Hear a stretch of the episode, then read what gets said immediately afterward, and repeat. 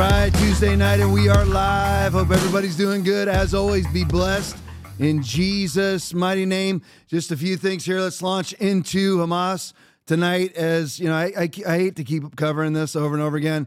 I feel like to some extent it gives glory to Hamas, gives attention to Hamas, but you have to cover it considering the mass pro, the mass pro-Palestinian. They call them pro-Palestinian, but there's no such thing as pro-Palestinian and anti-Hamas. There is only pro-Hamas. If you're pro-Palestinian, you're pro-Hamas. Simple as that. Palestinians voted in Hamas. They are Hamas. It is. It is what it is. They rejoiced. We've shown the videos on the podcast of Gazan city citizens, that is, non-Hamas citizens, rejoicing at the death of death, innocent deaths of many Israelis and Americans on October seventh. So just have to cover it every night until we get through it, until this until this conflict is over. And again, you know, I, and I know this is redundant, three hundred forty-three people on so far. I know this is redundant, but you have to walk a fine line when it comes to this. And again, many conservatives are not. They're choosing one line or the other, but you have to watch a fine, you have to walk a fine line. The fine line is, could there be a global cabal conspir- conspiracy behind getting Hamas to attack Israel for globalist purposes, for globalist, bourgeois, leftist, elitist purposes, maybe getting rid of Net- Benjamin Netanyahu and various other things? Yes, yes. But that doesn't mean you don't prosecute the tool boys and the tool, tool girls that are involved. Just because they have a taskmaster somewhere else, that doesn't mean you don't prosecute them. So Hamas being willing to be used, maybe by Mossad, maybe, maybe by the C I A, whatever it may be, because it's very weird, again, that Hamas could actually strike Israel with some of the most technologically advanced defenses on the planet, a lot of them funded by us, that they're able to um, fly over on paragliders and kill fourteen hundred Israeli citizens in a day, excuse me, is questionable, very questionable that that's able to be pulled off. And Israel was warned three days in advance, and up to three years in advance by the Egyptian government that this was coming. And Joe Biden funds Iran, which funds Hamas, which plans their attacks, gives them six billion dollars in advance of the attack. He's wanting to give Iran another ten billion dollars, which we'll get to in a minute. So is there a larger cabal behind it? Probably, but we don't know. But right now you go, okay, what you have to do is walk in specificity. And again, I know I've been saying this for the last four podcasts, maybe long, however long it's been since October seventh, the day of the attack. There's many conservative pundits that are now anti-Israel. You've lost your mind. First of all, you can't be anti-Israel, you know, because, you know, again, they may not, they may be conservative and not Christian. I don't know. But if you're a conservative Christian, you can't be anti-Israel. Tom, life is is more complex than that. Bull freaking crap. It's more complex than that. You can point out Israel's deficiencies, but when it comes to Israel versus Hamas, because you have to always ask yourself specific questions. Are, is, is there collateral damage inside of Gaza where Gazan citizens, possibly innocent, are being killed? But what defines innocent? Because are they staying in these residences? They're not even residences. So everybody knows, not really residences. Are they staying in these buildings that Israel is warning them twenty-four, thirty-six, forty-eight hours or more in advance that they're going to bomb? They send leaflets all over the place. Israel, the Mossad now, I mean, not the Mossad, the I D F actually owns the communication system inside of Gaza, that is their television and radio. That's now run by the I D F, the Israeli Defense Forces. They're warning them in advance, get out. So Hamas asks them or forces citizens to stay. So then they have propaganda videos showing dead bodies being pulled out of the rubble. So who's really causing the collateral damage? Who takes all their money and instead of actually building hospitals and schools and educating their kids and not bringing in parent, Planned Parenthood? You have Planned Parenthood on the Gaza Strip. Right there. It's right there in Gaza. So instead of all of that, and not to mention the the the absolute genocide of Muslims via Muslims, Hezbollah, Hamas killing Palestinians themselves by the hundreds of thousands, killing other Muslims by the hundreds of thousands. And then suddenly Israel in retribution and injustice, because if you don't do it, if you don't go and make and extract damages from your enemy, they're going to do it again. So they killed fourteen hundred people in twelve hours, on most of which were innocent civilians at a music festival. Yes, there were was uh, allegedly Israeli military deaths also, but primarily innocent Israeli citizens from around the globe, including thirty-one Americans. So you have to you have to walk in specificity. Now, in the, with those deaths, there was rapes, there was beheadings. You have to ask yourself, does the I D F rape anybody? Does, and I know this is redundant for those of you that are watching, I'll try to keep it as short as I can, but you have to kind of set the table in every podcast so that you don't look like a sycophant. I'm not a sycophant for anybody. You have to walk this in specificity. When it comes to the, to the COVID cabal, the pandemic cabal, climate change, C B D C, lawlessness, transgender, there's no specificity to walk in. It's all bull freaking crap. There's nothing to walk in there. But here it's more complex because you actually have Joe Biden saying one thing and doing another. I mean, it gets very complex, very Goebbels, very propagandist, because you have Joe Biden saying that I support Israel while simultaneously going behind closed doors and asking them for a ceasefire while he's funding Iran and while he's funding Hamas. So far, we know of one hundred million dollars is given to Hamas since October seventh. That's since October seventh of twenty twenty-three, the day of the attack. We know now that he's mulling giving another ten billion dollars to Iran while he's saying and that he supports Israel's amping up our military presence in the Persian Gulf. Now, why would that be? I mean, because now, again, now that now that insinu- insinuates a more globalist cabal, which supports the conservative pundits who have turned on Israel. You don't turn on Israel because of the globalists. Now you're like, well, sometimes Israel is globalist. Very true. But you have to be specific here. Is Hamas a rapist organization? Yes.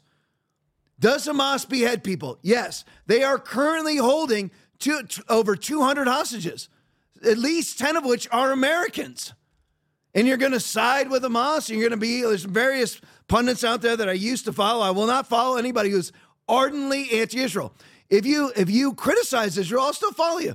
If you are, are ardently anti-Israel, have taken up the banner of Hamas and are calling them victims, and I know that they're saying, well, we're not calling Hamas victims, we're calling we're we're we're calling uh, Palestinian civilians victims. The, oftentimes there is no delineation because they're actually staying in those buildings at the request of Hamas. They're actually being martyrs on purpose for Hamas. So I mean, you've got to, you've got to walk in specificity in this. And I know primarily I'm speaking, uh, preaching to the choir. Let me show you this video, Bridget Gabriel video. This is this is when when you actually have decent journalism, you have to show it. I don't know where uh, Douglas Murray stands. This is the reporter talking to Piers Morgan. It's an older, little bit of an older story. I actually chronicled it in writing, but I never actually saw the interview itself. So I'm just going to show you a few minutes off of this, and Aaron, we can just combine those together. Perfect. I'm just going to show you a few minutes from this, because it's a great summation. Now, this is somebody embedded, not like the A P, not like C N N and all the left-wing organizations that were embedded in Hamas. It's not embedded in that way. So somebody embedded in the in the Gazan conflict, the Israeli-Gaza conflict. So he sees exactly what is going on there, and this is a great summation of what is going on there. All right, play for me, Heather. What concerns me about what Israel is doing is not their efforts to get rid of Hamas, but the, because of the particular nature of Hamas embedding themselves amongst civilian populations with the massive amounts of civilian casualties that will inevitably come, and that figure will grow and grow and grow. Are we not, as Barack Obama warned, are we not creating here uh, just an, an opportunity for far greater radicalization of all those young Palestinians who watch their loved ones get killed? Why would we imagine mm. that at the end of all this, they're going to want to do anything other than to become a new version of Hamas in wanting to exact revenge well, for what happened to their families? Well, two things. One is if you just follow the logic of what Barack Obama said, then you just shouldn't do anything. Uh, if you're Israel, you should be attacked and just sit back and say, great, we'll wait for the next one. Um, but the second and more important thing is your question supposes that there is a sort of peaceful Palestinian population in the Gaza who would love a two-state solution and then a few bad apples in Hamas. I think that's not true. Why is it that when uh, one of the victims of the music festival, uh, a poor young German Jewish girl, uh, who it seems was was raped and then uh, brutally uh, murdered and taken into the Gaza naked. Why was it that you can find, and anyone can find this online, uh, a crowd of ordinary Gazans, it wasn't uh, Hamas, it wasn't a Hamas rally, ordinary Gazans uh, uh, spitting on her body, uh, hitting her body, mutilating her body further as it went down the street? Does that strike you, Piers, as a uh, placid population of peacenik types who are just desperately waiting for a two-state solution to be put back on the table for the millionth time in the last seventy-something years? It doesn't seem like that to me. The the thing that struck, struck me, you know, Piers, about seeing the seventh of October footage was that um, uh, even the Nazis were actually ashamed of what they did. You know, S S battalions who spent their days shooting Jews in the back of the head and pushing them into tr uh, into trenches had to get very, very drunk in the evening to uh, uh, forget what they had done. Uh, the Nazi high command famously had to sort of get around the problem of soldier morale because the soldiers knew this wasn't exactly what their lives were meant to look like either. I tell you one very big difference. If you look at the footage, the raw footage, and I really hope people don't on a wider scale have to view what I viewed the other day. Um, if they see it, they will see something that is at least as barbaric as what the Nazis did. But here's the difference. They did it with glee. They were deeply proud. You see people um, uh, trying to, you know, taking the head off a young Israeli man with a shovel and then uh, calling their parents back in Gaza and telling them, "Father, father, I've killed two Jews with my, t ten Jews with my own hands. Get mother on the phone. I want to show, tell her how great a job her son has done." You know, I, I come back to this thing. I'm not exaggerating to this. It's very, very interesting, and people need to realize you had this situation with uh, with the Nazis, where they also were a genocidal anti-Semitic organization, but they tried to cover their crimes up. Hamas are actually proud of them, mm. and they've said they will do them until the whole world is clear clear of Jews. Yeah. So I suggest we take that seriously, and I think that Israel is taking it seriously. I hope they continue to take it seriously, but I think the world should take it seriously, and that includes Britain. And when I hear British journalists, British commentators, and British politicians lecturing the Israelis on what they should do, I think, I'm sorry, this shows a failing in our country. It shows that we in Britain cannot enforce our laws. We don't even enforce our borders in Britain. It's us that is the weak link in the international security chain on this, not Israel. See, now that is good journalism. That's what you call the truth. That's the truth. Now, let me just cover a few things here. One thing that everyone needs to remember is they're always going to hear this two-state solution being pushed, that if there was two states... And let me cover this real quick, because Facebook is banning the crap out of us right now. And I want everyone to see this, because I'm always pushing you to go to Rumble. Go to Rumble. You need to switch over to Rumble. Because now, if you're looking at us right now, you're like, okay, but what are we showing on Facebook? Right Aaron? Now it's three. We have three people total? Yeah. On both pages? Both feeds. So both feeds, we have three people on. Now, I personally have ten thousand people that follow me on, on Facebook. And the church has twenty thousand people. And we have three people watching the podcast. So, I mean, you need to, and, and so, you know, I'm telling you right now, all these different things that I say to you about parallel society, parallel culture, and you're watching on Facebook right now, you need to switch over to Rumble and participate in things like Public Square and Mammoth and these parallel culture institutions, parallel um, economies, par, you know, parallel society cultures.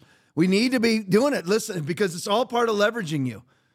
What they do is take away all of your options, which I'm not going to get into right now. I'll never get back to Hamas. But that's the point of it all. So you need to switch over. Go over and listen. I know some of you hate technology. I'm not a tech guy. I get it. But even I can down. And you're like, Tom, it must be because you're making money off of Rumble. I'm not. I've made a few hundred dollars off of Rumble, maybe three, four hundred bucks off of Rumble. And that is not even, I think it's one hundred twenty-six from Rumble themselves. Then people have donated during the podcast. So it's not even from Rumble. I'm not making any. I get paid by the church. I'm not getting paid by the podcast, just so you know. So please switch over to Rumble, because you can tell with thirty thousand people following me and the church, and we have three people watching on Facebook. On my second week of doing this podcast, we had nine hundred live on Facebook. So Facebook is an evil entity. Don't do much on it anymore. We still post our some stuff on it because just part, listen, it's part of the world. It's part of social media. If I could get a lot of, lot of A lot of different conservative pundits are not even bothering with Facebook anymore. Bannon's based, uh, banned off of Facebook. Many other people banned off of Facebook. Crowder and other people have to do YouTube, and it's all the same. I'm banned off of YouTube right now. I'm off of YouTube for two weeks. Yeah. So, as usual, I'm always banned off of YouTube. Crowder does his real show, and then he does his uh, he does his uh, YouTube show, and then he tells you that they're going to go to their real show. I mean, we have to form our own platforms. We have to have our own grocery stores. We have to have our own hospitals. I'm telling you, otherwise, if you don't buy into this parallel culture and this parallel society and this parallel economy, you'll end up with a mark on your right hand or on your forehead, because they will leverage you into a one world, a one world economy, a one world commerce system, a single access point controlled by them, as you always hear on this podcast. They leverage you there, where there is no hospital option. There is no medicine option. There is no food option. There is no communication option. There is no travel option. You have to go through their singular access point. And if you don't qualify to go through their singular access point, then you don't have access to anything in the world. That is the point of everything that you're seeing. Tom, you're being hyperbolic because you're mad you're getting banned. If I was mad that I'm getting banned, I mean, think about it. Would I say the things that I've said over the last forty-four months and fifteen days to flatten the curve? If I was worried about getting banned, I'm banned all the time. I've lost, basically lost. If it wasn't for Rumble, there probably wouldn't even be a podcast anymore. There's gonna be no point in doing it. That's the whole thing. So I'm trying to, I'm trying to tell you, and please, if you're on Rumble, share it to as many people as you can share it with. If you know people, share it with people on Rumble, because we need to build a, ma- a a mega, I was about to say MAGA, slip of the tongue, a mega slash MAGA uh, free speech communication platform. We need to make Rumble competitive with YouTube. It's not yet, but it can be, and we're the only people that can do that. All right, back to Hamas. So right there you're hearing, finally somebody actually saying something, Douglas Murray actually saying things that are true. When you hear about this two-state solution for Palestine, first of all, whenever you hear people chanting free Palestine, understand they're stupid idiots. How are you going to free that which doesn't exist? There is no Palestine to free. Now you're like, well, if they had their two states, two-state solution, Israel's uh, state, Palestinian state, that's been offered to Palestine five times and five times rejected. Israel unilaterally pulled out of Gaza and gave them Gaza. They, you know, all those buildings in Gaza, those beautiful buildings that are being turned into rubble, those were built by Israelis. That used to be, Gaza used to be a, med, from the river to the sea, that's on the Mediterranean Sea, that used to be a very sort of almost Caribbean-style vacation spot. You go pull it up. As a matter of fact, Avi Remini has a video, pull it up on Twitter or on any of his other social media platforms. And he'll show you the Gaza that he knew as a as a Jewish man, because that's how it used to be. It's a vacation spot. Now it's all just tunnels, you know, more tunnels underneath Gaza than there are subway system tunnels inside under under N Y C. But they've been given it. They've been offered a two-state solution, turned it down five times. Now, why would they turn it down if that is what solves their problem? If that is what soothes their soul, why would they turn it down five times? Because what soothes their soul are killing Israelis. As a Christian, you must stand with Israel. There's no option. Second Samuel seven twenty-four, Deuteronomy eleven twelve. There is no freaking option. I'm not saying stand with Israel's vaccine, uh, pre- uh, you know, their vaccine protocols and their vaccine legislation. Absolutely not. That's ushering people toward the mark of the beast. You're like, there's that fine line again. Yes, there's that fine line again. You stand with Israel when Israel is righteous, period. You must do that if you call yourself a Christian. That's the way that it is. All right, so going on, I'll show you this now. Put, you can put that up either side by side, side or however you guys want to do it. So I have to show you this from the Washington Free Beacon. Now, again, it, and I, this is this is redundant even for the show because I've already said this, but remember, who, who was it that funded ten seven? Who was it that planned ten seven? Iran.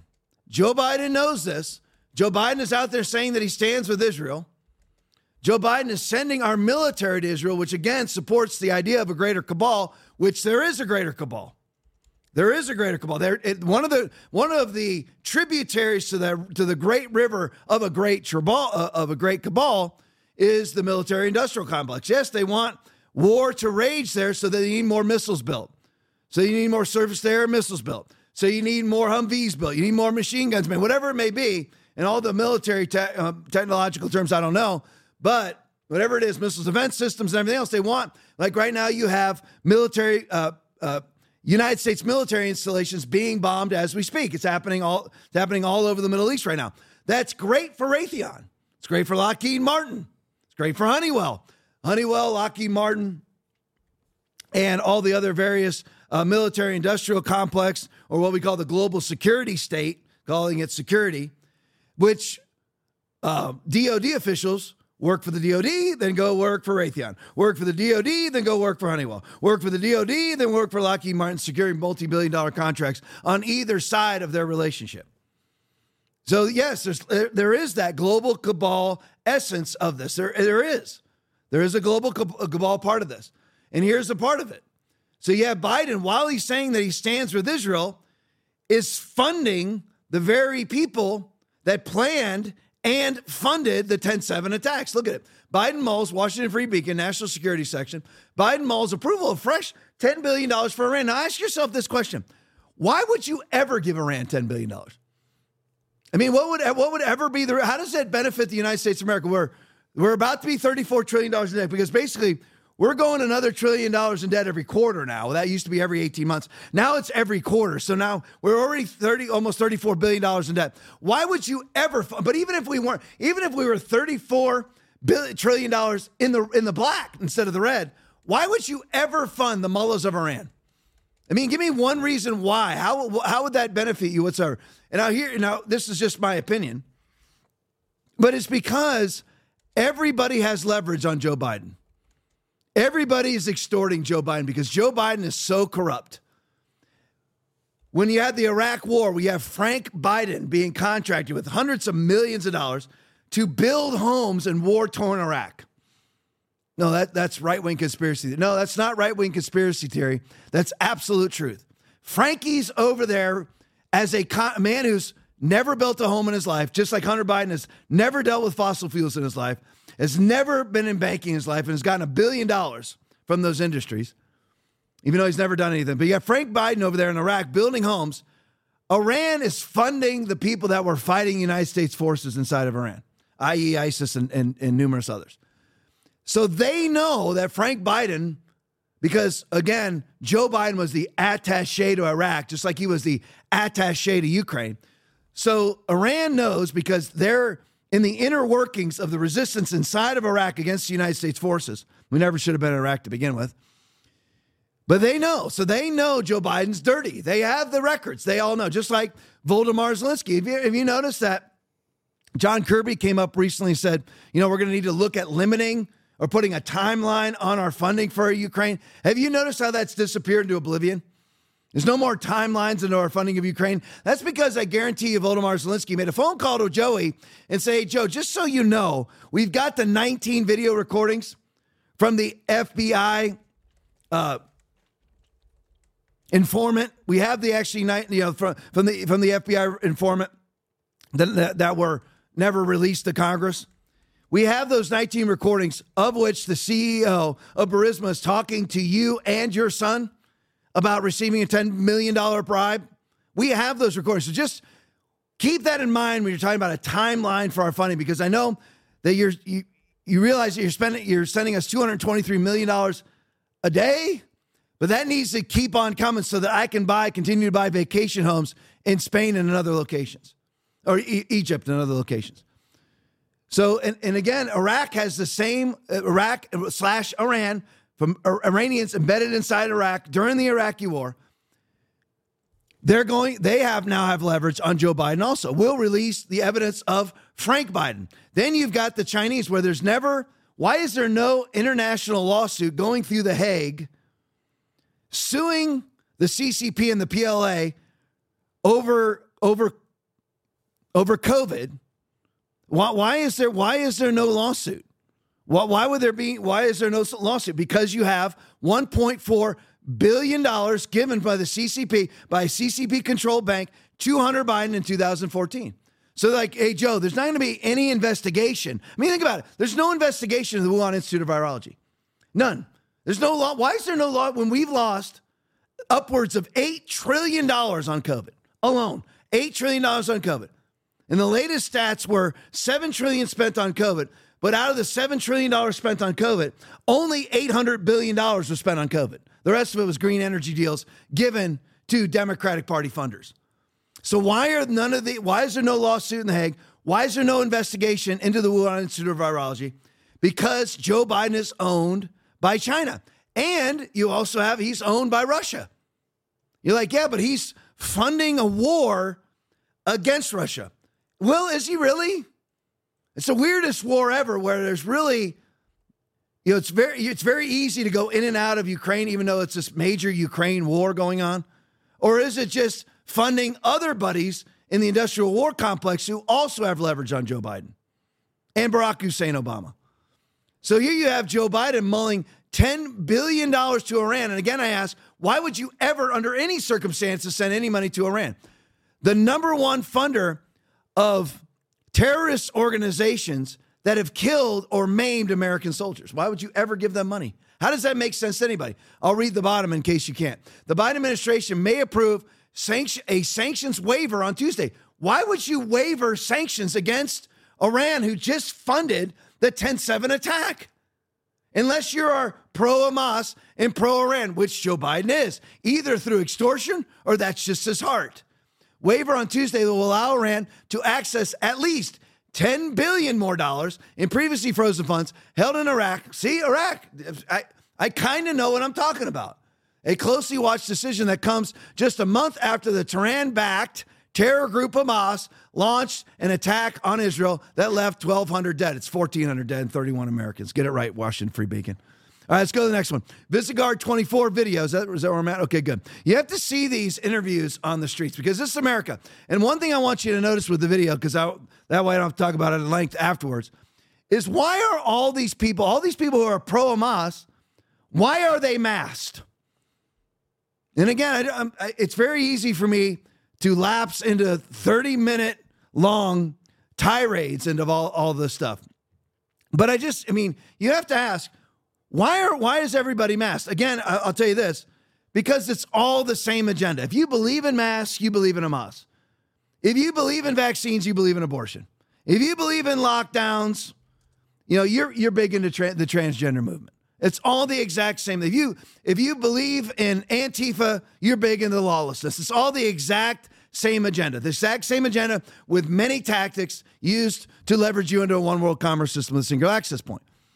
So you have to ask, why are all these people masked? Here we are, what is it, November fourteenth, yeah. twenty twenty-three, forty-four months into fifteen days to flatten the curve. We're here on the streets of the United States of America, and these kids who are protesting, or they're, you know, everybody's getting into, I wish everyone, you know, I mean, there's eight million videos of all these signs being torn down, where you have Israeli and American hostages being held, the two hundred plus, two hundred ten, I believe it is, hostages that are being held by Hamas. Again, I D F never does that, but Hamas does. So it's very easy to distinguish who you should side with.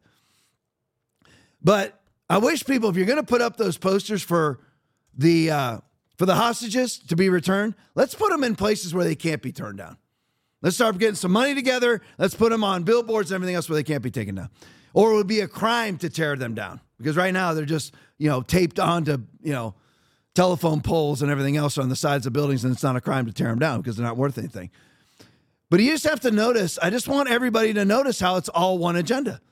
You know, if you're, if you are an anti, if you're an anti-Second Amendment person, then you're pro-censorship. It's all the exact same agenda, various different tentacles, which is very dangerous for conservatives that then come in and support people like this that are on this video. Because if you're somebody, I want to name names so bad right now, I really do. But I, don't, but I just, you know what? We conservatives tend to eat our own, so for at least for a while, because we're only about five weeks after the attack, I want to see if some of these conservative pundits that have decided to basically back Hamas and be anti-Israel wise up when they start to see this is who you're siding with. All right, play for me, Heather. How are you doing today? I'm f***ing awful because you're here. This is defamation. This is libel. And you are responsible for all of this waste of money, energy, resources, and my education. Being brown does not equal being anti-Semitic. Being against Israel does not equal being anti-Semitic. Did we ever say that? Uh, well, half these people are just brown. Does that mean they're anti-Semitic? I didn't pick the ethnicity of the signers. You need to get the hell out of here, because this is evil. It's evil. It's evil. That is. And guess what? I got to cover it up, just like I did the day before this and the day before that. What color does the skin have to be of someone that I can call an anti-Semite? Can I call white people anti-Semitic, but not brown people? You can, if they did something. Who's responsible for the terrorist acts that occurred in Israel? Who's responsible? That's what I'm talking about. I'm asking, who's responsible? I'm talking about you being on campus when you shouldn't be. Is Hamas responsible, or is Israel responsible? I'm here to talk about. Fun fact, I told you already. Great.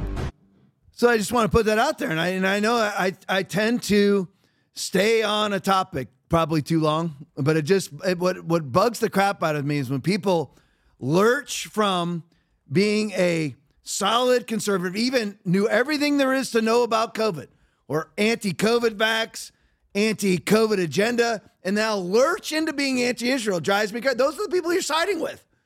Just so you know, those are the people that you're signing with as a conservative. You're like, Tom, we don't see that. I know. And listen, I'm glad you don't if you don't see it. I'm always collecting data for the podcast. I spend way too many hours collecting data than I ever get to. I won't get to a third of this. But I mean, I just, it just drives, stupidity drives me crazy.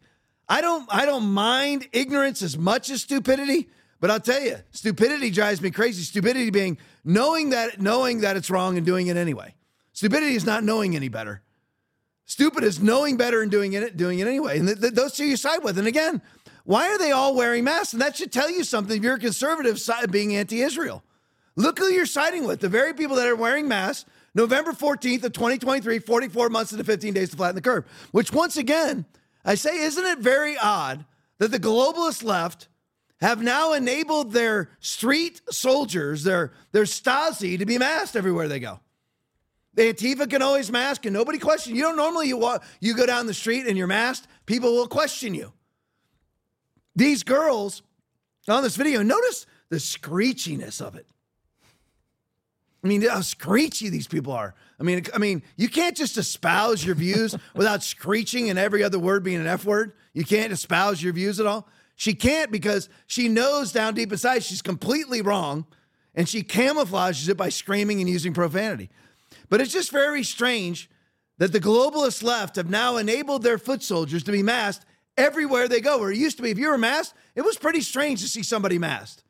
If you ever saw somebody masked, you probably thinking, you know, they're going through some sort of treatment or whatever it is. Now you can just be masked and do whatever you want. Those girls can cover their identity, be vocally pro-Hamas and cover their identity, which works very well for the globalist left.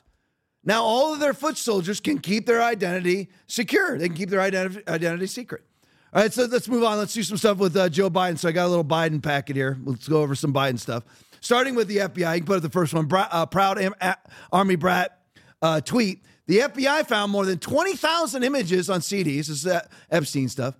Hard drives and photos stored in closets and drawers, along with depositions, journals, emails, flight logs when searching Jeffrey Epstein's seven million dollars, seventeen million dollars Manhattan home, which I think Bill Gates went to six times. Imagine the damaging evidence, again, all together. If you're if you're pro Jeffrey Epstein, which means when I say pro Jeffrey uh, uh, Jeffrey Epstein, what I mean by that is that you're covering for Jeff, Jeffrey Epstein. Then you're pro Jeffrey Epstein. Even the people who caused who caused his death, who murdered him or whatever they did, they are pro Jeffrey Epstein. They were very pro Jeffrey Epstein until he no longer no longer could benefit them. How would he benefit the globalist left? By by giving them the sexual desires that they wanted. And then he, of course, used that to lever as leverage against him. So they had to make sure that he does that that he couldn't testify, which he was never able to testify. But just so everybody knows what the F B I has in their possession: hard drives, im- uh, twenty thousand images on C Ds. I wonder what those images have on them. And and the only person that's gone to jail so far is Ghislaine Maxwell. That's kind of weird, isn't it? The only person. Now you got twenty thousand images on C Ds, images of who knows who doing who knows what. How many hard drives, how many photos uh, and photos stored in closets? Now listen, when you're storing photos in closets, number one, there's a nefarious reason why you're doing that. So there's evidentiary photographs being stored in closets and drawers. There's that many photos. Who's on those photos? Why have we not seen it? Why is only Ghislaine Maxwell? There are, are there, aren't there people that obviously committed sex crimes? Again, bringing in the Hague. And you're like, Tom, what is the Hague? The Hague is a globalist prosecutorial uh, institution. So there, Jack Smith used to work for the Hague. That's who Jack Smith is, because he's such an unsuccessful prosecutor in the United States. They shipped him off to the Hague. But there's, there's, you know, there's no, there's no, pro, there's no uh, prosecutions going on for the people that flew to Epstein Island. Nothing. And here's all the evidence: drawer, drawers of photos with depositions, journals, journals, emails, and flight logs. Flight logs. Give us the flight logs. When searching Jeffrey Epstein's seventeen million dollars Manhattan home, imagine the damaging evidence they found in his other six homes. There's six more homes. This is one house. This is just his Manhattan house. That's it. It's all been sealed for the last four years. See, here's the thing. I can blame Democrats, obviously, and they should be blamed, but Republicans are also almost as culpable as Democrats are, because this was also under the Trump administration. Why was this not exposed? I don't think Donald Trump had anything to do with it. I'm just telling you, Don, the problem with Donald Trump was, is that he, and I'm voting for Trump in uh, uh, twenty twenty-four. I'm just telling you, the only problem with Donald Trump was, first of all, he, he wants to be liked, and that's deadly. You can't want to be liked. Trust me, as a pastor of a church where there's many people who don't like me. It's just the way that it is. You can't worry about being liked. You preach the Bible. People like it, they like it. They don't, they don't. You move on, you preach it again. That's how you have to be inside of D C when it comes to conservatism. You preach conservatives, conservatism, you legislate conservatism, you live conservatism, and you let the chips fall where they may. But Donald Trump did not come in and go in and clean house. If he would have, all of this stuff would be exposed. He'd still be president right now. He'd still be president. You're like, Tom, how could he still be president in reference to Jeffrey Epstein? Because a lot of a lot of a lot of political shoes would have hit the floor, baby. A lot, a lot of politicians' careers would be over right now. A lot of a lot of big name people who support the left, would their lives would be destroyed right now, because they're on the they're on they're in those pictures. They're on those hard drives. They're on those flight logs, and it would have helped Donald Trump. A lot of times Donald Trump didn't want to. He wanted to believe in a lot, what a lot of us believed prior to twenty twenty. I honestly did believe prior to twenty twenty that a lot of the conspiracies that I heard were not true. And I'm not talking about QAnon bullcrap. I'm talking about leg- legit stuff that has now turned out to be true. Like, I wouldn't have believed Epstein Island existed. I wouldn't have believed it prior to COVID. You're like, Tom, what'd you do? Live under a rock? Yeah, pretty much. Pretty much. I knew what was going on basically in the world. But I, I mean, I did. I, I knew more than most. I'm just telling you that I didn't look into things very deeply. But Donald Trump wanted to believe that he could work with Democrats. You can't work with evil people. You cannot be yoked, Second Corinthians six fourteen. You cannot be yoked together with unbelievers. For what do right, what do righteousness and wickedness have in common? What fellowship can light have with darkness? You can't. You can't work with them. But he honestly thought there's reasonable Democrats there. There are no reasonable Democrats. There are no reasonable uh, F B I agents. Nothing. It just is what it is. So here you have all this evidence. And are we going to see it? We have to we have to demand that all of this is seen. We have to demand that every bit of this is seen. Once we own the D O J, once we run the D O J, this all has to be exposed. Even if Republicans are on it, we cannot be like the left.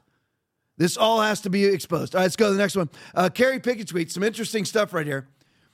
Prior to my most recent, but I'm just staying on the F B I for a couple minutes.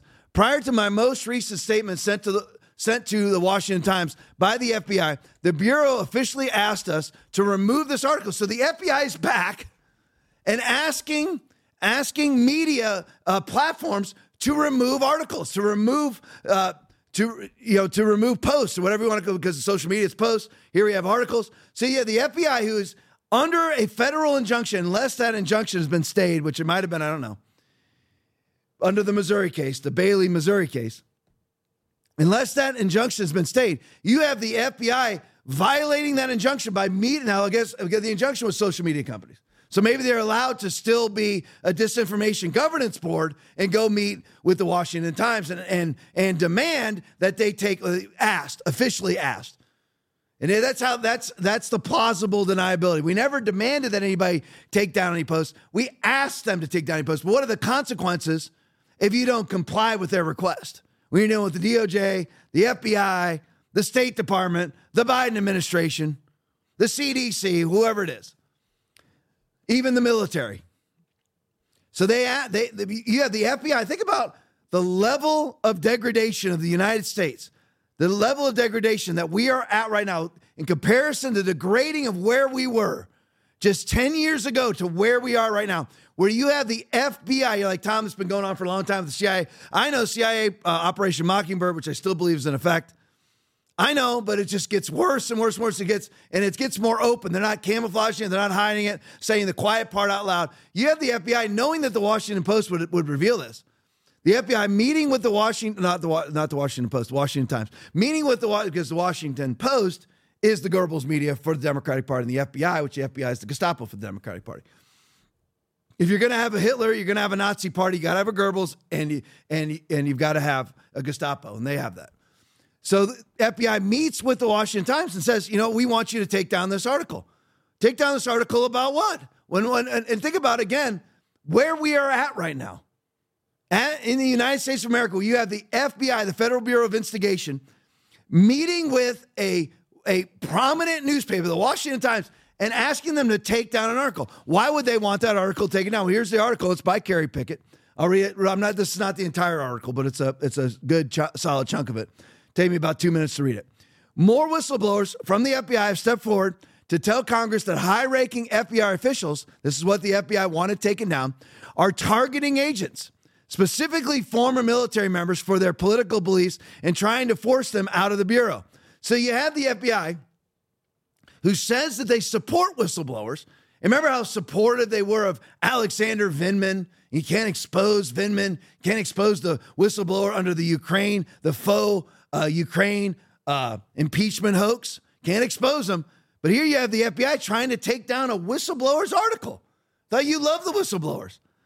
Specifically, the F B I was targeting agents, targeting their own agents, specifically former military members, for their political b- b- beliefs and trying to force them out of the bureau. A Marine and other, a Marine and other military veterans at the F B I have been accused of disloyalty to the United States for being a Marine.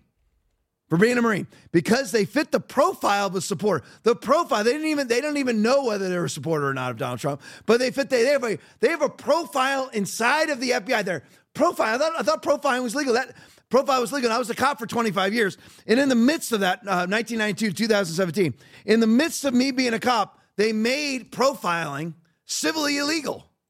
You weren't allowed to use it to pull people over anymore. You weren't allowed to use it. You know, if if a person meet, met a description of a person most likely to have committed a crime, you weren't allowed to use that anymore to pull people over or to stop people. But here you have the F B I inside their own ranks profiling their own agents.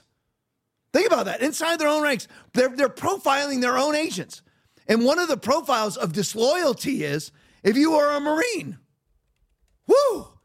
Degradation of the United States of America. Look how far we've gone down under the three years uh, of the, the Biden regime. Uh, forced them out of the Bureau. A Marine and other military veterans at the F B I have been accused of disloyalty to the, to the United States because they fit the profile of a supporter of former President Donald Trump. I thought, the, I thought that the F B I was unbiased. I thought they were apolitical. Guess not. So you have to understand. So the, the F B I has come out and said now that we are anti-President Donald Trump. We have Christopher Wray testify over and over again perjurously, saying that he doesn't side with any political party when he goes to the W E F too. He doesn't side with the political party, party at all. But here you have inside of Christopher. So every time you see Christopher Wray with his perfect hair, probably flew in on the F B I's private jet, when then he flies off to Davos to espouse climate change mitigations. That's who these people are. Whenever he's there with his perfect hair saying that, you know, of course not. Of course we don't target, we don't target Trump supporters. Inside the F B I, they're targeting Trump supporters. So if they're targeting Trump supporters inside the F B I and basically publicly admitting that they're anti-Donald Trump, then what are they doing to those of us who are on the outside, who are pro-Trump or pro-conservative or even pro-DeSantis? Because it doesn't matter. Because as soon as, if Donald Trump decides he's not running, which isn't going to happen, I'm just saying, if when Donald Trump's out of the picture, five years from now, when he's done being under, done with his second term, the F B I, if nothing's done and nothing has changed, the F B I will then be anti whatever true conservatives there are that are in the in the political spectrum. Former President Donald Trump, according to two disclosures sent to lawmakers on the House Judiciary Committee, The Washington obtained copies of the disclosures, the whistleblower disclo- disclosures. The whistleblower said Jeffrey Veltri, Deputy Assistant Director of the Bureau of Security Division, they need a security division inside of a security outfit. So you need to have security inside of the F B I. That's kind of weird. I'm because I'm, I'm thinking Sarasota County Sheriff's Office that I worked for for twenty-five years, ninety-two to twenty seventeen, where there's over a thousand employees. We didn't have a security outfit inside of a security outfit. Does that make sense, Aaron? Yeah. Because you are security. You're cops, so you're security. And you're so you need a security outfit outfit inside of a security outfit. The whistleblowers. We, the only reason why is again you you've got you've got to have the Gestapo inside of the Gestapo. Because then, you know, you know who the Gestapo loved to kill? Other members of the Gestapo. So you got to have a Gestapo that watches the Gestapo. The Washington, the whistleblower said Jeffrey Veltri, Deputy Assistant Director of the Bureau's Security Division, and Dana Perkins, Assistant Section Chief, specifically produ- uh, pursued employees who served in the Marine Corps or other military branches. It seemed to have a special hatred for the Marine Corps. They stripped the agents, the F B I agents, of security clearances because they were a Marine or an Army or a Navy veteran, which sidelined them on the job and pushed them toward the exit, according to the F, to, according to the whistleblower disclo- disclosures. Other signs that an employee was a right-wing radical and disloyal to the United States. Now, you got to get this now. And I want before I tell you this, here's why we can't trust the Republicans. You're like, Tom, aren't you a Republican? Yep. I will vote all the way down the ticket Republican without hesitation because there's no other way. There's no other choice. Well, third party, you go third party, we're going to lose unless we have such a huge movement that's launches. That is a huge movement where it basically divides um, the you know, American electoral citizenry into three different parties that have equal power. It's pointless. We need to take over the Republican Party and let all the fake Republicans become Democrats and let the independents that are lean right become Republicans. But we just failed in the impeachment attempt of Alejandro Mayorkas, the D H, D H S secretary, who's an open board. And by the way, the latest stats so far that the Biden administration has let in is eight illegal aliens that they've let in over the last, let's see, three years would be thirty-six months. So about, let's say, thirty-four months. Over the last thirty-four months, they've let in eight point two million. I told you it'd be ten million by the end of the year, didn't I? Told you, it will be. eight point two million illegals into the country, and eight Republicans refused to impeach Alejandro Mayorkas, therefore defeating the impeachment, uh, whatever you want to, legislation, whatever you want to call it. Impeachment vote. Impeachment. What do you call it, Aaron? Impeachment. I don't know. Inquiry? Huh? Is it inquiry? No, no, it's not an inquiry. It's actually to impeach the guy. Oh, okay. So I'm trying to think of the impeachment move, whatever movement, whatever. I don't know. Impeachment action. So that was defeated. The impeachment act, the impeachment of Alejandro Mayorkas was defeated by eight Democrats. Darrell Issa being one of them, major disappointment. So they held it up. Now, why do I, why do I bring that up? Because that's being unwilling to solve the problems. Why are you unwilling to solve the problems? And I know I'm getting very the, uh, theoretical tonight, philosophical tonight, but why are you unwilling to solve the problems? Because the problems benefit you somehow. That's why. Somehow or another, the problems benefit you. Therefore, you are unwilling to get rid of the problems. The F B I should be defunded immediately. But their three hundred million dollars building that's bigger than the Pentagon just got funded by Republicans. Yes, that's that's the truth. So Republicans are funding the very people persecuting them via prosecution because they think that if they fund the F B I, the F B I will never come after them. So somehow or another, funding the problem benefits them. Other signs, here's from the uh, more from the whistleblower. Again, Kerry Pickett article from the Washington Post, still very fresh on Twitter X. You can pull it up and read the entire thing yourself, although this is most of it. Other signs, so, so, th- so you have... The F, the, you have the profile. They have profiles of bad agents, bad agents, un-American agents. Now, one of one of the sure signs that you're an un-American agent inside of the F B I is that you might have voted for Donald Trump. That makes you un-American. Number two, that you are part of the Marine Corps or other military branch. Now, here's some other ones. Other signs that an employee was a right-wing radical and disloyal to the United States. So if you're right-wing, you're disloyal to the United States. If you're a left-wing communist, you're very pro-democratic somehow, according to the F B I.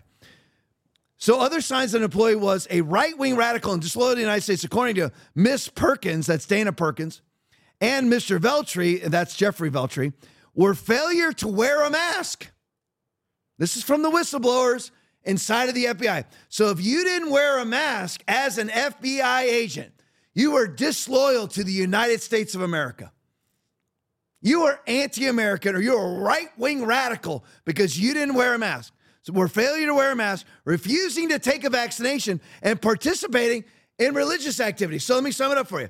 You are a threat to America, disloyal to the United States of America, if you refuse to wear a mask, where masking is simply lying. Masking is, let's all pretend that some sort of mesh mask is going to stop a COVID particle, which is zero point zero six microns. So we're all going to play pretend. And if you don't play pretend, you are, quote, quote, disloyal to the United States of America. If you don't wear a mask, that does nothing. If you're not going to participate in being, a, be, if you're not going to participate in asinine idiocy, you are disloyal to the United States of America. The United States of America stands for the opposite of asinine idiocy that was found under Stalin, found under Hitler, found under Mao, found under Xi Jinping right now. But yet, unless you act like Mao, act like Hitler, act like Stalin, put your mask on, you're disloyal to the United States of America. Refuse if you didn't if you were if you refuse to take their experimental gene therapeutic gene altering drugs, you are disloyal to the United States of America as an F B I agent. Or you go to church. If you go to church, you're an F B I agent that goes to church, you are profiled as being disloyal to the United States of America. That's Joe Biden's F B I. All right, finally, let's hop off of this Benny Johnson tweet. Breaking, here's the cocaine that was found in the White House. Tom, why did you show that? I just had to show you. Just want everybody to see it because it's the first photos that actually come out. Now, let me ask you this question real quick. I should have blown up a couple of those. But let me ask you this. I was just going to mention it, but as usual, other things pop into my mind after I just assumed I was going to mention it. Why wasn't this successfully fingerprinted, or was it even attempted to be fingerprinted? I can't remember, but now, from law enforcement experience, I can tell you this. That is a, and all of you, you don't need law enforcement experience, so I'm not being condescending or arrogant in any way, shape, or form, because we all know what this is. Now, why was this blown up by the Secret Service? So they, they blew this back up because they, they said that it could have been some sort of dangerous chemical. You know, it, it may have been, you know, some sort of bioweapon. So they blew it up. Now, the very, the, that's what they said. Now, Aaron and I... on the podcast, play, because they're dis- the Secret Service, because remember this now, I know this gets a little complex, but the Secret Service has the Secret Service protection, part of the Secret Service. Then you have the Secret Service Police Department. There's two different things. The, the, the cars that you see around one of Barack Obama's mansions, remember Barack Obama, who's a socialist and uh, you know, climate change activist and everything else, um, you know, he has his mansions and everything else. So you're not guarded by guns and walls that you're not allowed to have. Well, part of the guns and walls around his mansion inside of D C is the Capitol, is the uh, Secret Service Police Department. So the police department responded to this. And we have the, we now the problem with the police departments is all of your dispatches are recorded for life. Okay, you'd have to have pretty big cabal to erase dispatch recordings. Trust me, I know from law enforcement experience. So we have it on, we have it here in our archive. Nobody can touch it. We have their dispatches. We played it. Everybody had them. I, obviously, I got it from somebody else. I didn't have the Secret Service call me and give me their dispatches. I got it off of got it off Twitter X. So they're in there saying, uh, this is cocaine on their dispatch. They're talking on the radio. This is cocaine. We've tested it. It's positive as cocaine, but then went and blew the bag up. So now there's no evidence. That's weird. Very coincidental. No fingerprint evidence. No, I mean, you have a plastic bag left in a locker in the White House plastic bag of cocaine for the first time in history. Of course, it happens under the Biden administration. First time in history. We ever had a bag of cocaine left in the White House. Un now, un, for some reason, in a plastic bag, which everybody knows that it's cocaine. You, you know it visually. Then you know it chemically because you tested it. Using a region test, you tested it. And if you know that it's cocaine, and then blow the bag up after you find out it's cocaine. Why would you do that? Hit it, Aaron. So you're saying that when you do a traffic stop and you did a search and you found a dime bag, you wouldn't blow it up? Yeah, you know, yeah. It wasn't protocol at the Sarasota County Sheriff's Office. Oh, I'm, okay. I'm assuming that it's not protocol at any, sheriff, at any sheriff's office or police agency you that you find a bag of drugs and then put like an M eighty in it. I'm assuming you don't do that, but that's what the Secret Service did. That's weird, isn't it? It's as if it's as if the Secret Service is politically biased towards the Democratic Party. It would yeah. seem that way. Right? It would it would almost seem that way. So I just had to show you that because that, that we weren't allowed to see this. How long's it been? Oh my gosh! Uh, months and months. months and months. You can't see it because it's an ongoing investigation. Ongoing investigation that's not being conducted with destroyed evidence. With yeah, the evidence. Yeah, you destroy all the evidence in your ongoing investigation. This is the current state of all federal law enforcement in the United States. And I said all, all federal law enforcement side of the United States is politically biased towards the Democratic Party. Not politically biased. They are an arm of the Democratic Party. Uh, let me show you this. Uh, proud elephant video. Now here, I'm going to show you this in conjunction with some other videos. Here's where the here's where this proud elephant uh, video, Corine Jean-Pierre lies.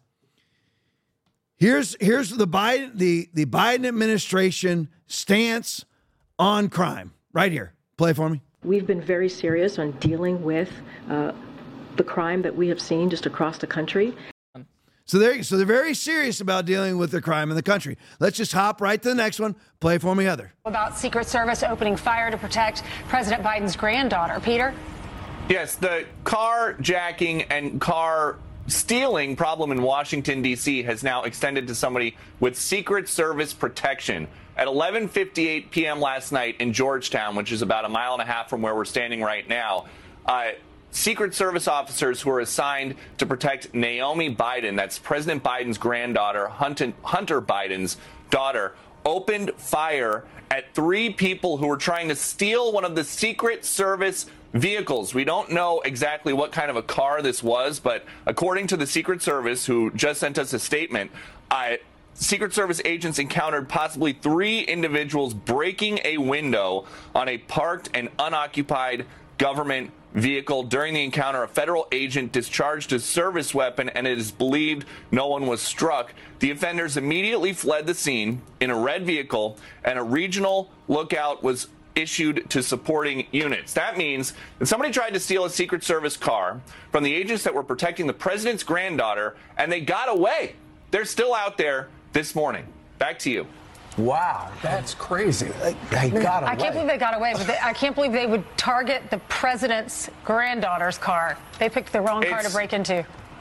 There are so many cars that are getting broken into in Washington, yeah. D C. It's possible, just based on the no volume, idea. that they had no idea. Yeah. But uh, if if they did know, uh, that's even more extraordinary. Either way, uh, these guys are out there in a red car. Right.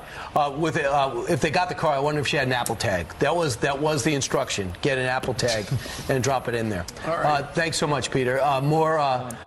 So crime, remember that they, they focused, according to Corine Jean-Pierre, Corine uh, Jean, yeah, they really have focused on crime inside the Biden administration, but it's so unsafe outside of the White House. In D C, it's so unsafe that for the first, now again, first time in history we've ever had a bag of cocaine inside the White House. Now the first time in history we've ever had an attempted carjacking of a Secret Service vehicle. All under the Biden administration. Attempted carjacking. And Heather actually brought up a point on this. We never actually show Heather. Can we show Heather? Yeah. On the podcast? We never show Heather. Yeah. There she is. That's Heather. Sorry about this. That's, that's. like, kind of like my daughter, but she's also my next door neighbor. We're working together for a long time. But anyway, she's also my assistant here at the church. But she actually brought up a point that I didn't even think of. It, the, the Secret Service hit no one. So they shot their, they, somebody shot, used their service weapon and shot at somebody and hit nobody. And as of yet, as of the start of this podcast, if it's changed, I don't want to look stupid, but as of the start of this podcast, I haven't looked at anything since eight o'clock tonight, and now it's nine thirty-seven. As of right now, as, you know, as far as I know, they haven't even caught the person yet either. So he had an attempted carjacking of a Secret Service vehicle. I assume they were going to be using to transport Uh, Naomi uh, Biden. That's Hunter Biden's daughter, which is frightening. Growing up in that house. I mean, in more than one way, which I won't get into right now. All right. So let me show you this. Go, that's still on Biden, myriad of different subjects under Biden. So I'm hopping all over the place. Here's, I'm going to the border now. Western Journal video. Do you think, do you think Mayorkas, now what he's asking here is, do you, he's asking Mayorkas, do you think, or, or, or, this, this is uh, John Kennedy talking to Mayorkas. It, it, There's other parts of this video, but the part that rivets my soul, and it should actually rivet the soul of Alejandro Mayorkas, is the eight point four million. I said eight point two million earlier. It's eight point four million people that have illegally crossed the border over the last thirty-four months. thirty-four months. eight point four million people. So the size of New York City has illegally crossed our border in thirty-four months. That we know about. And again, it's one to five times that many. So it's seventeen million at least, according to C B P statistics. So he's asking... He's asking here, he's asking Mayorkas, is, are, any, are any of these people Hamas? Or have you checked to see if any of them are Hamas? Play for me, Heather. How many members of Hamas have come into our country across the southern border? Uh, Senator, I'm not aware of a member of Hamas crossing the border. Um, have you stopped a member of Hamas from coming in? Senator, I am not aware of a, a member of Hamas being encountered at our southern border. Have you vetted all of the people who have, all of the eight point six, eight point four million people who have come into our country illegally? Senator, you and I have spoken about this before. As you know, we screen and vet individuals. Have you vetted, we, have you vetted all of them? Senator, as you know, we screen and vet individuals whom we encounter. You haven't vetted all our, of them, have you? Senator, as I said, we screen and vet individuals whom we encounter okay. at our border. Now, I've already covered Hamas, so I'm not going to get back into that. But, I mean, the part that, again, that bothers me is how does my... You notice how it, Mayorkas doesn't bat an eye? John Kennedy says to him, out of the eight point four million people that have crossed illegally, under your watch, that doesn't bother Mayorkas at all. How are you so devoid of responsibility that you don't you think you're just fine? You've allowed... I mean, think about it. I mean, just... That'd be akin to allowing random strangers into your house every day, and you as a parent don't care. I mean, think about it. If you if you were being interviewed by D, by uh, C P S, Child Protective Services, and you were asked, um, how many strangers you're you're you're a parent of minor children, and you were asked, um, out of the thirty people that you've allowed to stay in your home this year, how many of them did you vet to see if they were pedophiles? And you're like, well, out of the thirty that, and you don't even bat an eye about what a horrible parent you are? Believe me, and I'm not paralleling um, Alejandro Mayorkas to any, any parent. I'm just telling you. How does he not even bat an eye that New York City has come through the southern border illegally under his watch? And again, and I know that those of you who watch this podcast have heard me say this a million times, but according to C B P statistics, it's one to five times that many. That's still not counting gotaways. Because you only know, the, the, the, the, out of that, that eight point four million, that counts gotaways. But then you have the one to five times more that actually got in, that are the unknown gotaways, the people that, most people who illegally cross the border, nobody knows about. So it's at least one times that many, so it's at least seventeen million. To New York City. See, that man doesn't bat an eye. How are you so just devoid of social etiquette that it doesn't bother you that you allowed in eight point four million people under your watch? That just, that absolutely blows my mind. And here's another thing on the, here's some more. I mean, they're touting Bidenomics. So here's the mortgage rates. Just so everybody needs to know, this show's all about the facts. It's the facts. So here's the mortgage rates, two thousand seventeen to twenty twenty-three. Here they are. When they're touting Bidenomics, here's the mortgage rates. Uh, January nineteenth, twenty seventeen, four point nine zero percent. Pretty nice mortgage rate, all right? January twenty twenty-one, uh, January twenty-first, twenty twenty-one, the day that Joe Biden took office. The day Joe Biden took office, well, it's the day before, the mortgage rates were two point seven percent when Joe Biden took office, two point seven percent. Now, November, as of November second, twelve days ago, they've only gone up a little bit. They've only gone up three times that high now, where the average mortgage rate is seven point seven percent. So under Trump, he took them down thirty-two percent. And under Biden, they're up one hundred eighty percent. And he's touting Bidenomics. There you go. There's the true numbers. Let me show you this article. This is off of Biden now. This is just a, I mean, this is just interesting. I mean, what do you what what can we say? Matt Gaetz, this Gunther Eagleman tweet, but he's talking about Matt Gaetz. Breaking: Matt Gaetz is filing a former uh, formal ethics complaint against Kevin McCarthy. For what exactly? If you read it on the bottom, uh, see if you can blow it. Can you blow it up a little bit for me, Aaron? Is that possible? Just get it as big as you can. I'll read it to you because it'll be impossible for all the rest of you to read. There we go. That's good. It has come to my attention. Uh, this is Matt Gaetz sending this into the Committee on Ethics. It has come to my attention that this morning, November fourteenth, twenty twenty-three, following a meeting of the House Republican Conference, Representative Kevin McCarthy assaulted Representative Tim Burchett in the hallways of the Capitol complex. The, this assault was witnessed by numerous people, including Claudia, uh, whatever, Grisales of N P R, who was interviewing Rep Burchett at the time.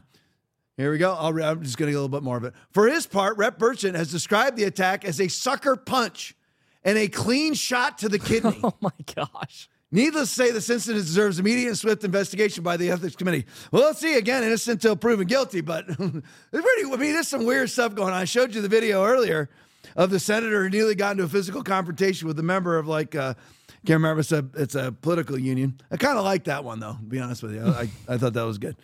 But anyway, so just so you know what possibly Kevin McCarthy's been up to, a sucker punch to the kidney to Representative Burchett. Well, we'll see. That'll be interesting to see how that pans out. All right, let's go to the next thing. All right, Benny Johnson video. So the, this, uh, obviously, I know most of you have seen this video, but I'm going to go into more detail on it. So you have what's going on. Now we have the arrival of what Steve Bannon calls Pope Xi, Xi Jinping, Pope Xi. Because he is the theological leader of the globalist left, is Xi Jinping, along with Klaus Schwab. Xi Jinping is the Gestapo for Klaus Schwab, just like the F B I is the Gestapo for the Democratic Party. But, so you have Xi Jinping now showing up to San Francisco. Now, we know that San Francisco has lost C V S, has basically moved out of San Francisco because of the rampant crime, because in, in, in San Francisco, The, uh, uh, theft is no longer a crime unless you steal more than nine hundred dollars. So you have people come in with trash bags and clean out C V S every day, to the place where C V S and maybe Walgreens too has closed numerous branches inside of San Francisco. So that we have all that going on. Feces on the street, homeless encampments on the street, needles on the street, human feces on the street, human urine on the street, all over the place. And so people who booked conferences, conventions in, in in San Francisco, they're no longer doing that either, because you can't walk safely anywhere because or, or walk cleanly anywhere because the needles and the feces everywhere. But lo and behold, when Pope Xi Jinping shows up, again, I'm stealing that from Steve Bannon, just in case people think I'm stealing anybody else's stuff. So when Pope Xi shows up, suddenly, right around every single area that Pope Xi is going to walk through is pristine and clear, with new flower pots and new flower, new planters planted everywhere. The streets are power washed. Well, here's Gavin Newsom's explanation. Play for me, Heather. Anytime you put on an event, by definition, you know, you, you have people over your house. You're going to clean up the house. You have twenty-one world leaders. You got tens of thousands of people coming from all uh, around the globe. Uh, what an opportunity to showcase the world's most extraordinary place, San Francisco. Yeah, so, I mean, that's, and I actually, I actually pulled the wrong video, but I'm, there's another video where he says, you're claiming that we're only cleaning it up because Xi Jinping is coming, and you're right. Aaron, see if you can find that somewhere. I'm finding it, yeah. Yeah, see if you can find it. I got it, I had it somewhere, but I put up, I put the wrong one in here. I think I actually may have put it in the post-game or the pre-game. I can't remember. But anyway, see if you can find it. But it's all over Twitter. You'll find it in literally two seconds. But, but anyway, so he admits, you know, we're only cleaning it up for a communist. And again, correct me if I'm wrong, he didn't he just get back from China? He just got back from meeting with Xi Jinping. Now, and again, I mean, I, and I, I could spend three hours on China and COVID and everything else, but I'm not going to do that. But they are the absolute opposition of everything that America stands for. Our number one geo um, political opponent, our number one geo-economic opponent, our number one geo-military opponent is China. is China, but yet for some reason, the governor of the largest state in the United States of America is cozying up to him. You got it, Aaron? Yep. Here's his explanation. Play for him. I know folks say, oh, they're just cleaning up this place because all those fancy leaders are coming into town. Um, that's true, because it's true. But it's also true for months and months and months prior to AIPAC, we've been having different conversations. one. Fancy leader, that's how he thinks of himself, just so everybody knows. They think of themselves as the hierarchy. They don't they don't think of themselves as your representatives. They look they look at themselves as your leaders. They don't they, we don't have leaders in the United States. The only leader that we have, seriously, you're like, Tom, isn't the president a leader? No, he's elected to represent us. Yes, we give him his authority. But our leadership is the Constitution of the United States of America, the Declaration of Independence, and the Bill of Rights. That is our leadership. Those are that's our governing authority. But Gavin Newsom thinks of himself as a as a fancy leader, as a bourgeois leftist elitist. He thinks of himself as being above everybody. So he thinks, and when you think that way, you're like, you know what? We are worthy of the cleanup. The citizenry, they're not worthy of the cleanup. Only the fancy leaders are worthy of the cleanup. Only the fancy leaders are. So here's Kevin Kiley, who is a state, uh, either state senator or state congressman inside of California. Today, Gavin Newsom admitted that San Francisco only cleans up for its elitist leaders. But here's his explanation. Play it for me. I rise today to address the ongoing collapse of one of the world's most beautiful cities. San Francisco has been deteriorating for years, but it is now in a state of total freefall. In just the last few weeks, Nordstrom announced it is closing its San Francisco stores, with Westfield Mall blaming, quote, lack of enforcement against rampant criminal activity. Whole Foods is closing its flagship mid-market location, citing the safety of employees after five hundred sixty-eight emergency calls in thirteen months. T-Mobile just announced it is permanently shuttering its flagship location. And Anthropology and Saks also announced closures this month. So T-Mobile's going bye-bye in, in San Francisco. Whole Foods is going bye-bye. Nordstrom's going, uh, going bye-bye. But they're going to bring in Xi Jinping. And they're going to clean up the streets for Xi Jinping because he's that important to them. Because there are a bunch of corruptocrats who will do anything they can to continue to receive revenue coming out of China. That's what it's all about. I don't have to dive, deep dive into it. Now, I just have to show you this part, another thing on Gavin Newsom. Now, you've heard me espouse on here before because it's absolute fact on this podcast before. You've heard me espouse. Now, Gavin Newsom and his wife are transgender activists. They love lopping off testicles, breasts, and penises. And they love to invert penises. They love to attach phallic symbols, uh, symbols onto women that will never work. They like to invert penises into vaginas that will never work because inside of that vagina, there's still uh, all male, all male body parts. And inside of that phallic symbols, all female body parts, there's absolutely nothing. There's never been one uh, successful um, trans- sexual trans- transition surgery in the history of, of mankind because there never will be, nor will there ever be. But Gavin Newsom and his wife love to do that. I mean, they, they love to Mengele-style medical experiment on kids. They love it. His wife's all about it. You can pull it up on any social media. It's right there, ready to go. Google, Google his wife. That's who, that's, um, that's who she is. And that's who he is. Also inside of, inside of California, he has lowered the sodomy penalties for anybody who rapes a fourteen year old. Why would you do that? Again, why would Joe Biden ever give ten billion dollars to Iran? What, what, name one good reason. What's one good reason to lower sodomy penalties for people who rape somebody who's fourteen years of age? Anally rape somebody's fourteen. Why, why, why is that exactly? Why is he, why is it inside of California that they want you to be able to abort, uh, quote unquote, abort your child twenty-eight days after the child is born? Why exactly what? Jennifer Siebel Newsom, that's her name, right? Yeah, yep. Aaron got the name for me, thank you. That's who the, that you pull up. So you pull up Jennifer Newsom, and you will see that everything that I'm telling you is true. She's yeah. a radical transgender activist who loves to lop off breasts, penises, and testicles. Loves it. Loves it. Loves it. And Gavi does too. That's who Gavi is. His slick back hair and his bleach white teeth and all that stuff. He's a fancy leader. That's how he describes himself. Because he actually thinks of himself as you're not fancy. He's fancy. He's a fancy boy. Seinfeld. So I, I wanted you to see this about Gavin Newsom. So he loves for your, because here's his thing. What I'm about to show you, it's a P B D podcast uh, video. It's Aaron Friday speaking about how Gavin Newsom is legislating. It's either may already be in place. Actually, I'll, I'll let her speak for herself. But Aaron Friday explains how kids can now run away to a state-run residential facility if their kids, if their parents refuse to affirm their gender gender identity. Identity. If you're twelve years of age or older, these kids can run away to a state-run facility. Again, I love how they always call me a Nazi. I'm always, I mean, Trump is being called a Nazi right now. They always call the right-wing Nazi. They, they, they say that Hitler was a right-wing extremist when he was a left-wing extremist. We have nothing in common with the Nazi party. What right-winger wants state-run state-run facilities outside of prisons? What, what, what state-run facilities do we want? That would be all the left. We're the Nazis? Who slaughters forty to sixty million kids a year? Who in, in, in Gestapo-style slaughterings of the unborn? That would be the globalist left. Who's doing medical experiments on human beings when it comes to gene therapeutics and gene-altering vaccinations? That would be the globalist left. Who's lopping off all the penises, breasts, and testicles? That would be the globalist left. So who exactly are the Nazis? Who loves to ban guns? Nazis. Who's banning guns? The globalist left. Who likes to claim false pandemics? Adolf Hitler with typhoid. Who likes to do it now? The globalist left. They're the Nazis.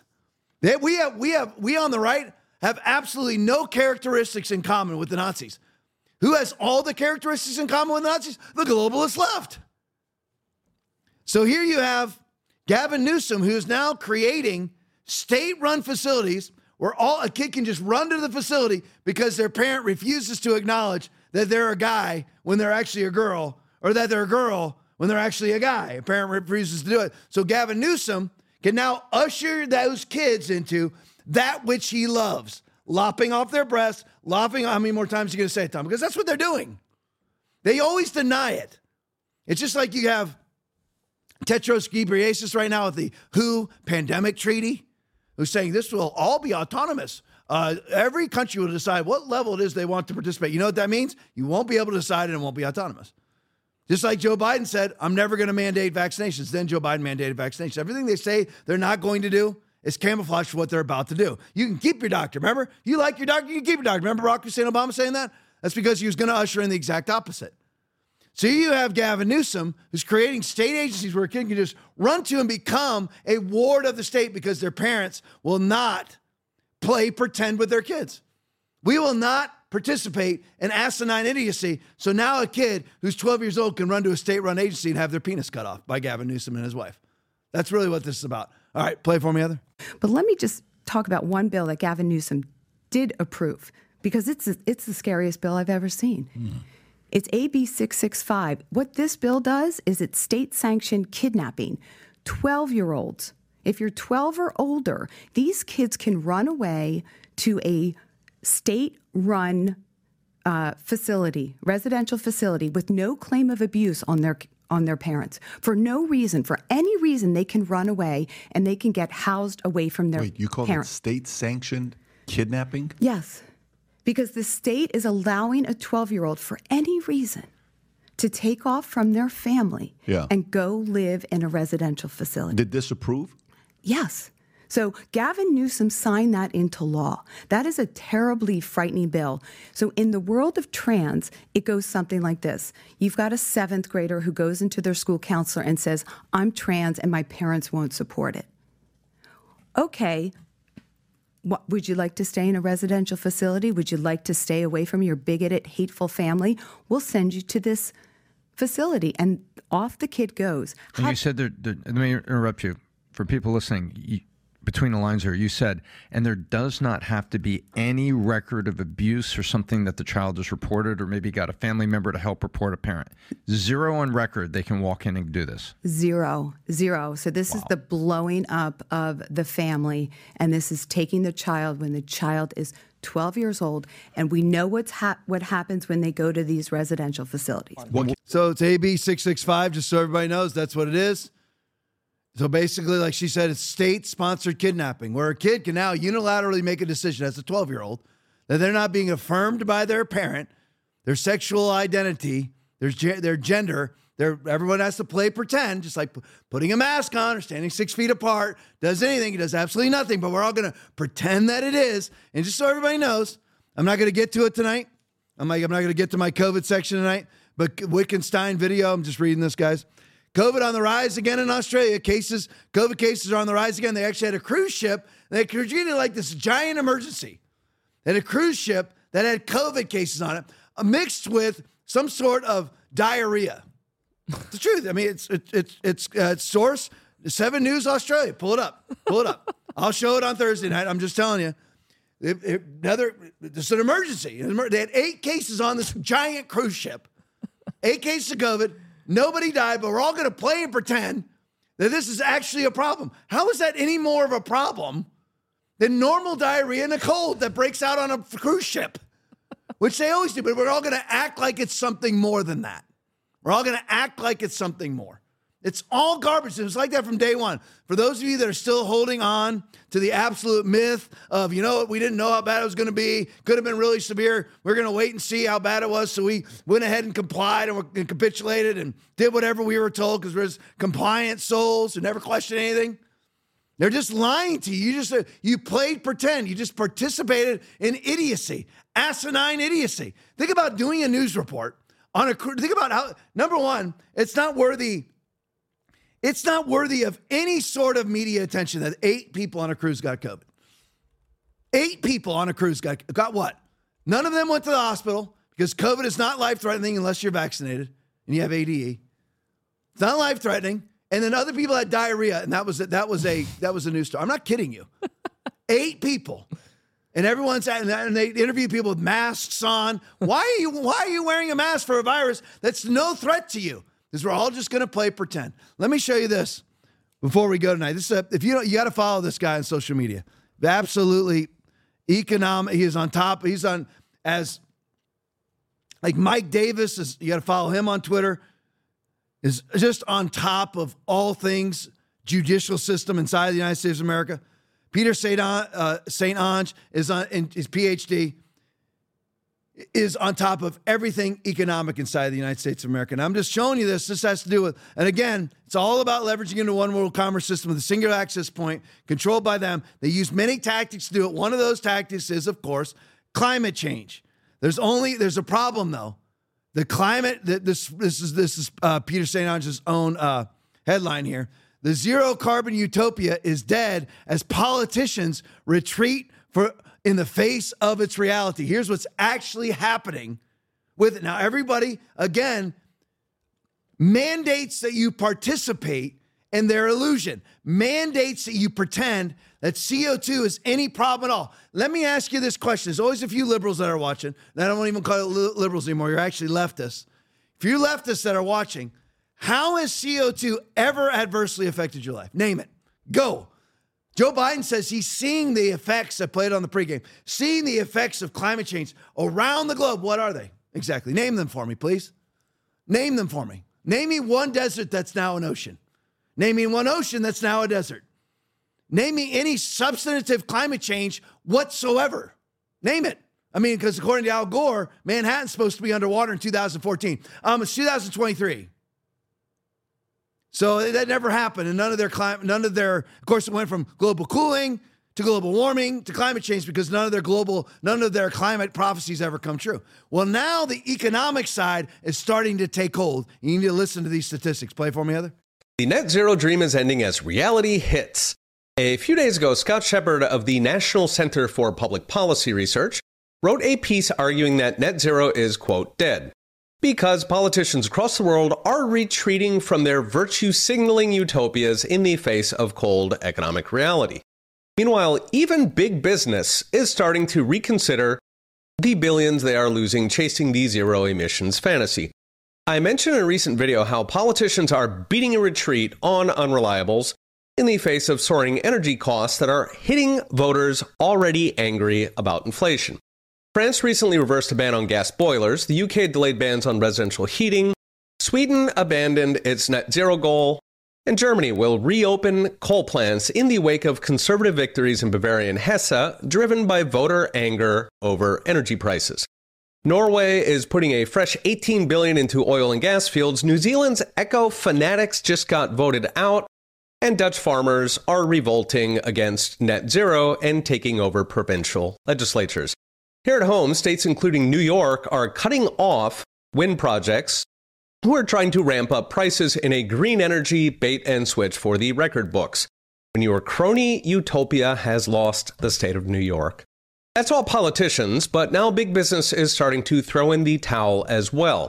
Mentioned recently that investors are fleeing renewable energy funds. The entire sector has collapsed by a quarter in just three months. A big Danish operator just abandoned two offshore wind farms after losing five point six billion dollars. Profits at China's dominant wind turbine maker just dropped ninety-eight percent. And Siemens Energy hit a new lull as its products are failing to generate electricity at promised costs. In electric vehicles, the turnaround has been even more dramatic. I mentioned another recent video how Ford lost four point five billion dollars on E Vs that nobody wants, while the looming juggernaut of cheap Chinese E Vs has the industry in its crosshairs. Big car companies are finally waking up, with Mercedes' C F O recently predicting a shrinking E V market as they struggle to unload stock even with deep discounts. G M just delayed a new E V truck plant, canceled a joint venture with Honda to make E Vs, and abandoned E V manufacturing targets altogether. Ford actually stopped sending E V trucks to dealers after some refused new shipments, given nobody is actually buying them, that despite cash rebates of seven thousand five hundred dollars. So Ford will simply renumber the twenty twenty-threes as twenty-fours and hope for the best. Incidentally, a recent study by the Texas Public Policy Foundation found that the full costs of powering an E V over ten years, including depreciation, maintenance, and subsidies, is the equivalent of seventeen dollars and thirty-three cents per gallon. Bring it back to me. So there you go. I just want to show you that. If you buy an E V, and I know a lot of us, listen, we hate it when the gas is five dollars a gallon. You buy an E V, you're actually spending seventeen dollars a gallon. That's what you, if you were to buy, if you were to You just parallel run an internal combustion engine car with an E V, you're spending seventeen dollars a gallon running the running the uh, internal combustion engine car in comparison. So that that is not economical at all. You're spending three times, almost three, almost it really is. If it's it's four dollars a gallon, that's three, five, uh, four, four times as much on an E V car as you would on a, on a regular car, and that's why it's not working. Ford is basically Bud Light now when it comes to their trucks. yeah. They're Bud Light. Nobody wants them. Their, their dealerships won't take their trucks. Their dealerships don't send us any more of these E V trucks. Who on earth would buy an E V truck? I mean, you have to be a gelding. You have to have had your nuts lopped off if you went and bought an E V truck. Who on, who on earth would ever buy an E V truck? They're hideous, too. Uh, Aaron just told me that I've never, I would never even look at them. I have no idea. Aaron told me they're hideous. With a light Ford Lightning? Yeah. Yeah. So, for, you know, just so you know, it's not working. And Aaron brought this up. He loves watching liberals fail. It's absolute. This is this is this is not even a failure. This is an economic holocaust. It's an economic abomination. Did you notice the billions? Ford has lost four billion dollars on their E V initiatives. Four billion dollars. Good. Because again, that's the leverage you in a one world commerce system where they are controlling where you can fuel. You have no options again. It's all about taking away options. When you take away ob- options, that's leverage. Leverage. And again, we never, just bringing this up tonight, we never recovered on Facebook tonight. six hundred twelve people on right now. Thank you so much for switching over to Rumble, because we basically have zero on Facebook. At, at this point, yeah, what do now, we have on Facebook? Now we have like thirty-nine. We have thirty-nine on yeah, Facebook. Which, now we have, we have via the, ch- I have ten thousand followers on Facebook. Yeah. The church has twenty thousand followers on Facebook. Yeah. And we have thirty-nine people watching. You believe that? That's leverage. If Facebook was all that we had, I'd be finished. Why would I do a podcast that costs me money when nobody's watching? Right. I mean, I, even even I, who love the sound of my own voice, as you can tell, I wouldn't do a, pay, uh, a a podcast with zero people watching. You know, so that's what they want. They they they they say, you know what? If you say what we want you to say, then you could be on our big platform because it's the only platform. So they leverage you into compliance. Like they did with Novak Djokovic. Novak, you're, you're going to give up being the greatest tennis player of all time, breaking the Grand Slam record and all those different things because you won't take a vax. You simply just take the vax and you can have everything because that's his only platform. There's only one professional tennis tour. So he's leveraged into compliance, even though he never complied. Try to do the same thing with Aaron Rodgers. You're going to give up your whole career. You're going to give up millions of dollars because there's only one N F L. We can't have only one social media platform. That's why we have to have Rumble. Get your friends to get on Rumble. Get your friends to turn on the T L P. As many as you can. Send it to all the people that will offend. Some people will watch it anyway, even though it offends. Some people love to be angry. Have them, you know, send them the podcast, get them on the podcast. Let's make this a rumble. Really, we're trying to get it to be, well, we don't even on Facebook or YouTube anymore. Yeah. It needs to be on YouTube, on Blackrobe, and maybe some other social media platforms that will pop up. If Getter ever goes live, Gab ever goes live, people like that. All right, love you all. Seven minutes overtime. Lots of post-game tonight. Lots of brand new stuff on post-game. Going to launch with the Dana White video again, but it's only like ten, you know, fifteen seconds long or something. But anyway, you love the post-game. Stick around for it. It's great stuff. Back here Tuesday night, eight thirty, full ninety minutes of fury. Love you all. six hundred twelve people on. Love you guys. Thank you for switching over to Rumble. Thank you for sticking with me even as I'm getting banned. Because, listen, if you're saying the truth, you're going to get banned. You're going to get banned, but that's why we have to have our own platforms. Love you all. Back here Thursday night, eight thirty. God bless you. If you really want happiness, you want peace, you want joy, if you want victory, you want a great marriage, whatever it is that you want, it's the power of the Holy Ghost. And that comes through salvation. That comes through receiving Jesus as your Lord and Savior. If you don't, everything else is a waste of time. Oh yeah, well, we win the presidency. Okay, well, you'll be empty. You will be. It doesn't work. Nothing, nothing works but God. You can fight it all you want. You can waste your whole life. This isn't even the message yet. This is all for free. You're going to waste your whole life chasing something else. You can. You're not designed for anything but, but to be the indwelling of the Holy Ghost. You'll waste your whole life looking for other things. Nothing works. No guy will work. No girl will work. No thing will work. No job will work. No vacation will work. No destination will work. Nothing. You're not designed for it. Again, it's like it's like running a tractor in a Formula One race. It doesn't work. You can try it. You can be out on the track and participate, but it doesn't work. So I urge you, I urge you, dive into God.